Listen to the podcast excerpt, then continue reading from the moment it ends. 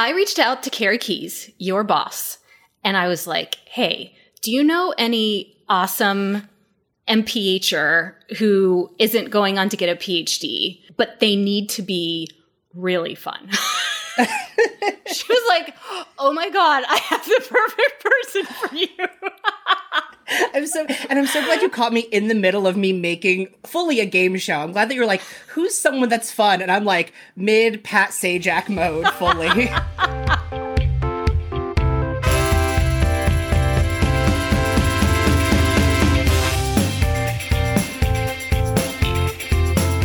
Howdy doody, welcome back to Shiny Epi People. I'm Lisa Bodnar. I'm really happy that you're here. As always, the show is on Instagram and Twitter at Shiny Epi People. The show is at patreon.com slash shiny epi people. Today I'm speaking with Noah Kreski. Noah got their MPH at Columbia Mailman School of Public Health. Now they work as a data analyst for Carrie Keyes at Columbia. And of course, you remember Carrie Keyes from episode one of Shiny Epi People. They work for Carrie on projects relating to depressive symptoms, suicidal behavior, and substance use among adolescents. Noah is also very interested in LGBTQ health justice and anti-violence. I specifically wanted to bring someone onto the show to give a perspective on getting an MPH and then putting a pause on their training, but still staying in academia. So Noah and I discussed that. Noah identifies as non binary, which they explained during our conversation. Noah wanted to share the feelings of how academia does not always make them feel safe and welcome, and ways that we may change it for the better.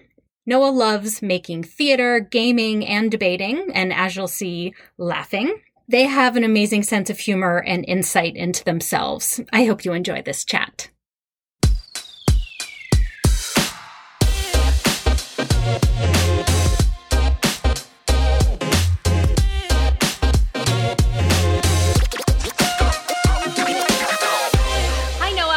How are you? So great to meet you. It's so great to meet you. I'm glad we can finally sit down and chat. Totally. So, we have this like thing in common where we like to make smart people do silly things. it just fuels me. It just speaks to my heart right here of like, yeah, yeah, that's great that you're getting an MD or a PhD or whatever degree it is. Now come do silly challenges because I think it would be funny. Tell me about what you like to do to people. We actually just wrapped up filming, so it's called Task Time, such that we don't get sued by Taskmaster, but it's fully a, a loving homage to Taskmaster. Love Taskmaster. Love. Love it. One of the challenges they had to do was just make the best noise. You have 15 minutes, you can use whatever you want. And people are like, what does that mean? And people were going like a full spiral, like, what is best and what is noise? And fully it was just a slow downward spiral. You know, come to find out the winner is the person who did like a full armpit fart noise that was like the loudest, most obnoxious version of that I've ever heard. One person ran downstairs, grabbed their partner, came back up, was like, we're doing a full 2021 remix of Cotton Eye Joe with like a ladle, a metallic bowl. and I'm just watching the whole time, like, yes, good, good, fantastic. We love to see it. Who were these people? Grad students, med students from uh, Columbia. There's a theater group on campus, uh, and we're all usually doing, you know, any number of nonsensical things and have had to get extra creative uh, in the time of pandemic. So it's sort of folks from all over Columbia. Okay. Noah, take me back to theater how did you begin? Absolutely. I mean, I've been doing theater for, you know, a decade and a half at this point. Full theater kid, former drama club president from back in the day. So I nice. was very cool in high school, clearly. sort of went away a little bit in undergrad. I was like, oh, I need to, you know, I'm a serious scientist now. I need to focus on that. And then as time went on, I was like, I so miss having something creative grad school can really wear on you, of course. And I was like, I need something that's not just me and these journal articles, me and this research, me and these numbers. I need something creative to sort of, you know, compartmentalize a bit like, okay, I can shut the, those parts of my brain off for a bit, go do my creative thing. And I was just so surprised that this group on campus, Broadway Haven Players, they were such a wonderful group and it's so nice to see because it's really mostly med students who somehow have found time to carve out of their week to come and do full productions of things wow. um, and it it's been so nice although i will say they they like to do a lot of very serious material which you know you'd think if you're dealing in medicine or healthcare you want something a little bit more joyful yeah. um, So what what is your role? I have actually for the first time taken on a role as a director, a writer. I'm editing sketches and this game show that you and I were talking about. Yeah. So I'm really doing a little of everything. They were, you know, sort of calling for, hey, who has sort of creative ideas that can work remotely. And I was like, you know what? These are things I've loved to do. It's me. The answer is me. Yeah. Is it a lot of laughter? You know, I'm trying to make it more so. They love to do like Chekhov and Shakespeare tragedies. Oh. This is really the review that people are like, hey, that's all good. What if we threw a pie instead? That would be nice. like something a little bit different energy wise. Right. this group, it was such a nice mix of people who love that and have so much love for theater things and also can relate on the other level of that's great and also i have all this other stuff that i'm doing you know as opposed to people who are just all about the theater or just all about the science the you know we love balance we love balance that's amazing oh i i love this i want to see one of these performances this sounds really fun i I will absolutely on Twitter be uh, promoting it, I'm okay. sure. So absolutely, please okay. come and see. So you work for Carrie. Your date Oh, oh, oh ding dong. Special surprise guest, aka I guess my roommate has a package arising.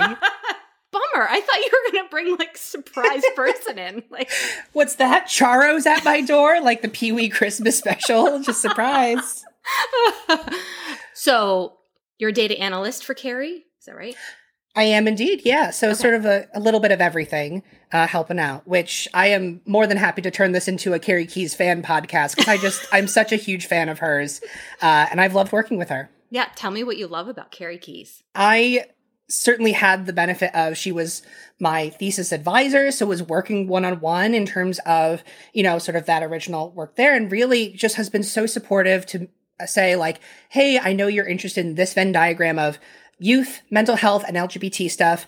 I do things relating to youth and mental health. And as much as like the LGBT circle of that Venn diagram is maybe not as strong mm-hmm. necessarily, there's some, but not a ton. She has really gone out of her way to say, there are things happening at Columbia. Let's find those for you and get you involved with them. And so to have someone that's so supportive there has just been really such a treat. Are you able to do your own analyses and papers or are you mostly working on things papers that you know she or other students are writing? Yeah i mean there's certainly no lack of things that carrie is working on that needs analysis writing any number of things to get things from point a of the idea to point b of publication. So mm-hmm. i definitely certainly have my hours filled pretty fully. Yeah. But she has gone out of her way to say like, "Hey, I know people taking study uh, applications. If you want to pitch something to this data set or to mm. this professor." It's it's not as though, you know, it takes up a huge huge amount of my time. It is really just there is a natural ebb and flow to the work that I'm doing with Carrie, so it may be that there are times where everything that I'm working on for her is paused, and then I take those opportunities to then say, "Oh, what do I want to be involved in elsewhere?" And I have some time to carve out to work on those things. So certainly, of course, working on what I need to for Carrie's the priority, and also there is some flexibility to be incorporating that other stuff. When you finished with your MPH, why did you decide you wanted to stay with the MPH and not move on? Because um, I had really, in undergrad, really approached a lot of things as an advocate and had been working in a lot of nonprofit settings. So I was with the Anti Violence Project for a bit, with the Hetrick Martin Institute for LGBT youth. And I was so you know, inspired by the work that those organizations were doing.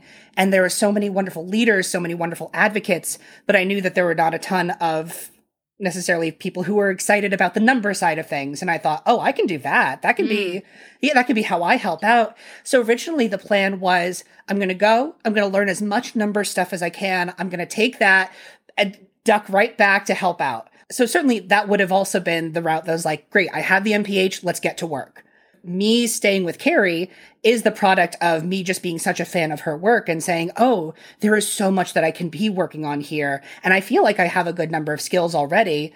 I want to take the time, get some publications, get working on the topics that are really important to me that I'm passionate about. And then if a PhD happens at some point, wonderful. But for right now, certainly I've been really excited for so long to jump in and be helping and be working on things that really are important to me and I'm just so fortunate that Carrie has really given the opportunity to do exactly that. So part of my thinking up until this point has also been just that I am, however young, and there is plenty of time to try all of the things. So at some point, I would still love to try out a nonprofit setting, an applied setting in that sort of area. Sometimes the wheels of academia move very slowly. Mm-hmm. Um, and I, I do sometimes sort of yearn for getting back in touch with the various LGBTQ communities that really brought me to public health in the first place. Mm-hmm. But for the work that I'm doing now, I definitely still feel really wonderful about what's happening. But that feeling, especially as I've gotten better equipped with like, you know, SAS and R and other programming stuff, working on a problem for just a little too long and then figuring it out, just that wave of relief of, I did the thing. I'm brilliant. You can't. The, the, other day, we were trying to recreate some numbers from a paper. I did a big, long analytic thing. I got the numbers exactly. I was like, you can't tell me anything. I am the best there's ever been at programming. I'm a star. I'm a champion. Ugh.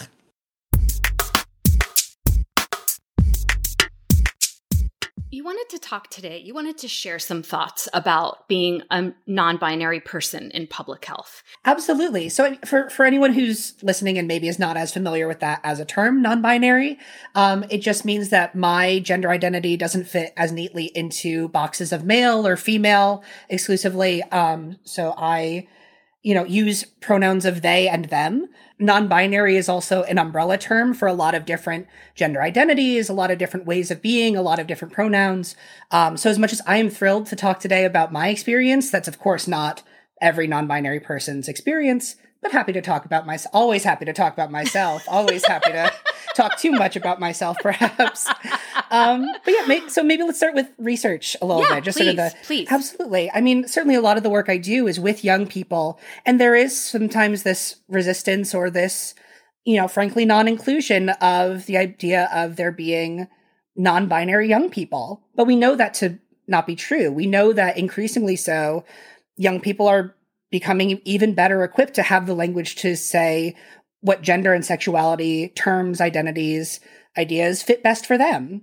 And so, you know, to see survey after survey where there's just none of that, it, it gets a little disheartening. Especially, I know that if I was a young person um, today, and even back in the day, I would have felt this way that to see on a survey item, you know, male, female, or just, and then the space for something outside of that. It would have been life changing to mm. me. I didn't know the term non binary until much later.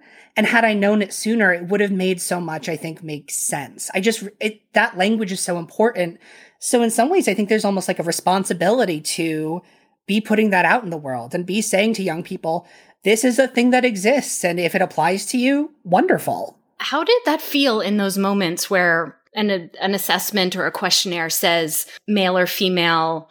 I mean, it certainly gets disheartening. It certainly, I, I it, it certainly still comes up when I'm uh, submitting things to journals and there's not my honorific. So, for instance, my honorific is MX period, which is pronounced mm-hmm. mix, um, or just you know straight up the gender options are just male female.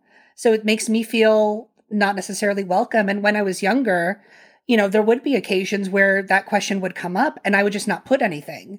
So then when people are talking, for instance, about data imputation, I'm always of a mindset like, why is this missing? Like, what is that young person thinking and feeling mm-hmm. when that's not being answered? And so it just, it, it makes me it's certainly difficult for me emotionally when that happens. And I have such an empathy for other young people who may be in a similar situation I think there is sort of a collective effort to say, oh, we need to be doing better. I think the execution is still underway. Mm-hmm. And sometimes it can just fall to, you know, the word that gets used is male, female, other. But of course, yeah. that label of other can feel othering. Othering. just, just by definition. Exactly. Totally. And so, and, yeah. you know, in terms of, you know, what is the ideal, uh, sort of the phrasing I've considered is just gender not listed above. I mean, just speaks to the facts of like, hey, you don't have what I, you know, use. You don't have what mm-hmm. I would mm-hmm. put. Mm-hmm. Um, but I do definitely think that there is at least some push towards we need to be recognizing this. Um, and so I think, you know, I'm hopeful. I would say that I am certainly hopeful. Noah, why do you want to talk about being non binary in public health? Yeah, I mean, certainly one of the things that springs to mind for that is just especially because most of the people I know or collaborate with are doing things with surveys that have samples of hundreds of young people, thousands of young people, tens of thousands of young people.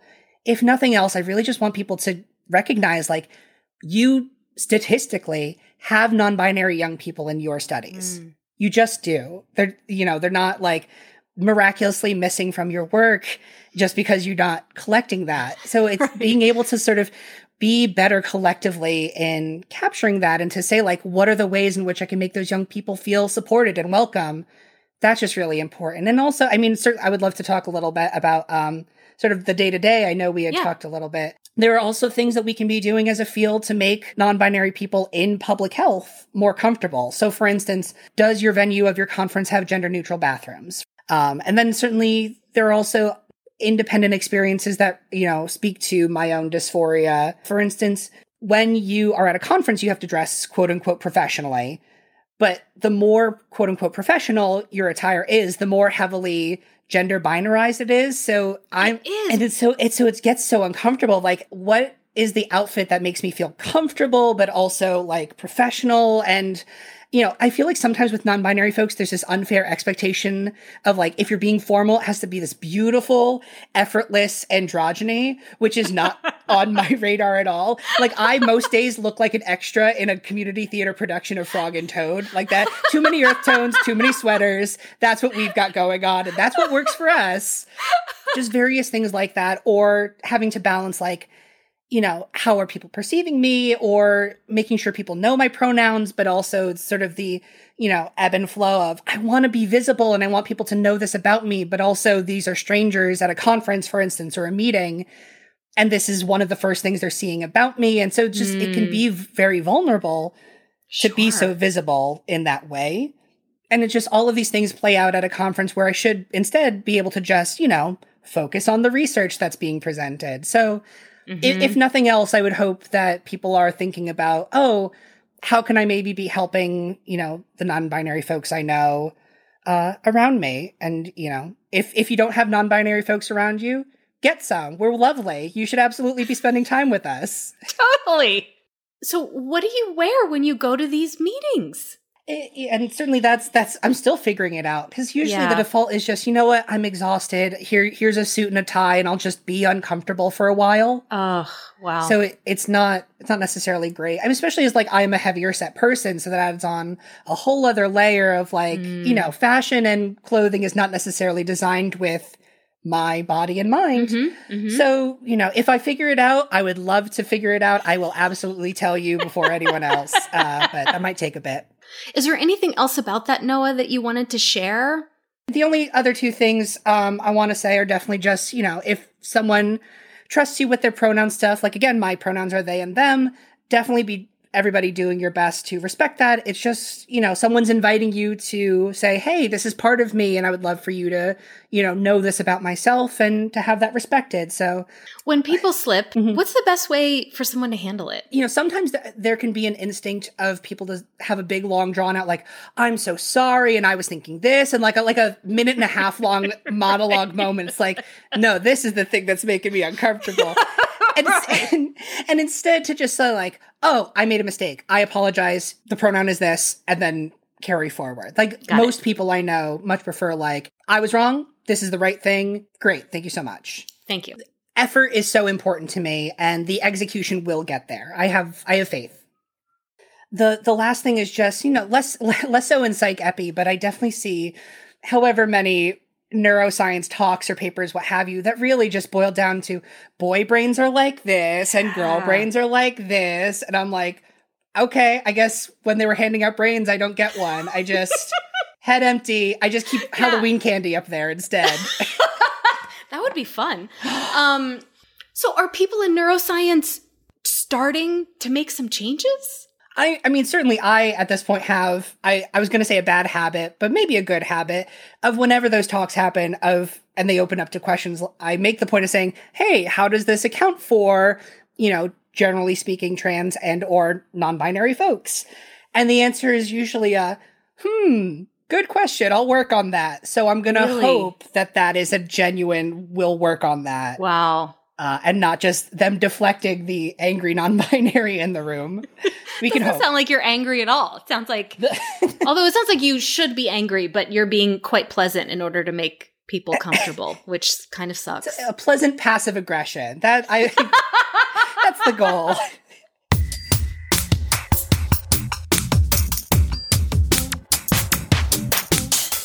What's something people might not know about you? Back in the day, I used to do competitive gardening. Okay, what? Well, we would do, for instance, we would grow zucchini and tomatoes and we would make our own pickles and other things like that and submit to, there was like nearby fairs and other venues and I would win blue ribbons. well, what did you win blue ribbons for? What didn't I win blue ribbons for? I- there is okay i'm gonna send this to you after i have Yeah. there's a photo of me with just like an overflowing cornucopia of zucchini that's like larger than i am and i look i look fully like an Anne Geddes baby i fully In the zucchini. which i realize sounds like a fever dream as i tell it so i hope this is all real and i've not just imagined it uh, but i'll get back to you on that Okay, please. I want the photographic evidence, please. absolutely What's your favorite board game? there is a Golden Girls version of Clue. It's like figuring out who had the last slice of cheesecake, and you can play as one of the four Golden Girls, but then also as Stan, the like hated ex husband. Yeah. Who do you like to be? Oh, I mean, of course, I have a place in my heart for Dorothy. We love a quick punchline, we love a quick comeback. But I do a bunch of tabletop gaming stuff. Um, and the game that I play, kind of in the style of Dungeons and Dragons, is called Monster of the Week. So it's inspired by things like Buffy the Vampire Slayer and Scooby Doo. And my friends all made characters and get to play in stories that I've written uh, and that we make together, fighting different monsters. And it's really fun. Everybody has their character sheet, and everybody they really went hard with these characters. One person plays, it's a mashup of all of the Scooby Doo characters called Miss Terry Machine, which we Wait, because that's a mix of. so well, Miss Terry Machine, like the like the car Mystery Machine. yeah, Okay, I wasn't getting that at all. Okay. Go on. And it's just deeply chaotic and i get to wrangle their chaos and have a lovely time. I, I set it up because i like to incorporate other parts of my world into it. So one was set in like a big lab uh, situation big science labs but like a biosphere. Um, and they're fighting a big sentient plant that was sort of draining people's memories. It was a whole big you know uh, sci-fi moment and they they had a great time. If you were a drag queen, what would your name be? Oh, I had this at one point in time because I used to have like a long list. The I think the most recent one, well, the most recent one was uh what you call Miss Angela Sashes because I was reading Angela's Ashes. if I was on Drag Race, here's like my intro line. Yeah. Yeah. Okay.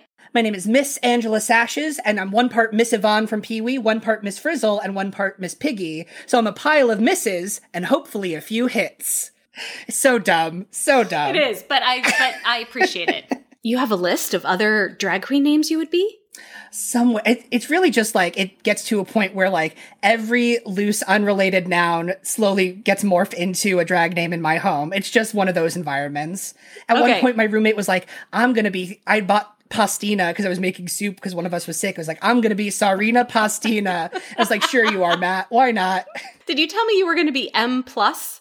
m plus yeah the, I feel like if I had a drag queen name, yeah it would have to do with classic games such as Silly Putty, Oh, i love that Solitaire, ooh that's that's like, like some mystery to it or what about Hasbro Slinky? you know, anything could be a drag name if you just believe hard enough. I eat, Right, right? although I do know for a fact there's also just a drag queen named Potato. So, like I've said, anything could really be a drag name if you try. I know. Um, what do you like most about yourself? Getting introspective here. My goodness, these are good I questions. know. Thank you. Yeah. Oh, thing I like most about myself. I mean, and then this is something I really, especially the past few years, have really prioritized and focused on is really just I always try and make it a priority of like, what are the ways in which I can be adding joy and kindness to other people's lives? Because I mean, time is sh- short. There's not necessarily, you know, if I do nothing else, that is the thing I want to do. I want to make sure that I am adding to people's worlds uh, and filling time as opposed to just killing time in all the ways that can make someone's day brighter. So, you know, whether that's, you know, a kind word or, you know, roping people into my theatrical chaos, um, always something doing. Well, you're making my night much better. You're making my night much better. My goodness. What's the last show you binged and loved? Oh, I've been watching um Bling Empire. It's sort of in the same vein as Real Housewives. Yeah. And it's like people who have infinitely more money than they know what to do with, throwing like lavish birthday parties for their one year old baby and, you know, getting over getting in fights over the dumbest things. And I just love some trash like that. It's a tangled web of people who collectively seem to have maybe two brain cells, but infinite amounts of resources. And let me tell you, it makes for wonderful TV do you like like a Real Housewives uh, show or not? Okay, so I I have I have something to admit. I've never seen any of the Real Housewives episodes in my life. This this conversation is done. We're through here. How dare you? I don't know that I've ever admitted that out loud. I expect your public apology in the morning. Wow, that's brutal. I know what's wrong with me. I don't know. I like other Bravo shows. Like I watch the hell out of Millionaire Matchmaker. Oh. Noah, it's been so wonderful getting to know you. It has been so wonderful talking to you. Thank you for having me.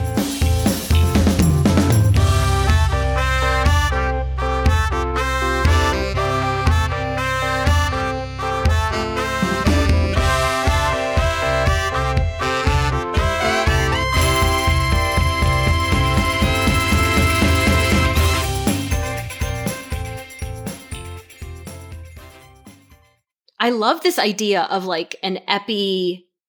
What were we saying it was? It was like musical. Is that what we said? I don't know. What are you? and then we said something like epi people doing ridiculous task time a t- version of task yes. time with epi folks i would love to host that we could do that even as like a fundraiser for something i'm sure people would donate to see people do uh, silly nonsense i just feel like my wheels are turning Yes, yes, yes, and we love it. We love yes, it. And. yes, and.